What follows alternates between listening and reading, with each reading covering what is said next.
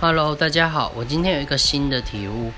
这几天我在帮一个南部特别上来看房子的朋友找房子，那其中有一个案子在我姑丈家附近，所以我这几天跟我姑丈也有频繁的交流。那他今天就问我整个过程这样子，以及客人的属性啊，然后附近的价格，然后我就跟他开始聊，然后他就表达他的一些想法，然后以及他从一些新闻、报章、杂志、其他网络其他地方想到。就是得到了一些比较可能刻板，或者是别人加给他不是那么务实的一些概念，然后我跟他说我实物上遇到的经验以及我的想法，然后这过程当中其实有一些摩一点点的摩擦碰撞，他甚至有一点不耐烦，觉得我在说屁话，但是我后来发现他其实有听进去一些，就是我努力的去表达，我并不是有攻击，我们是。我我不知道，就是我的好像表达能力变好了，因为其实我以前不太敢跟他说话的。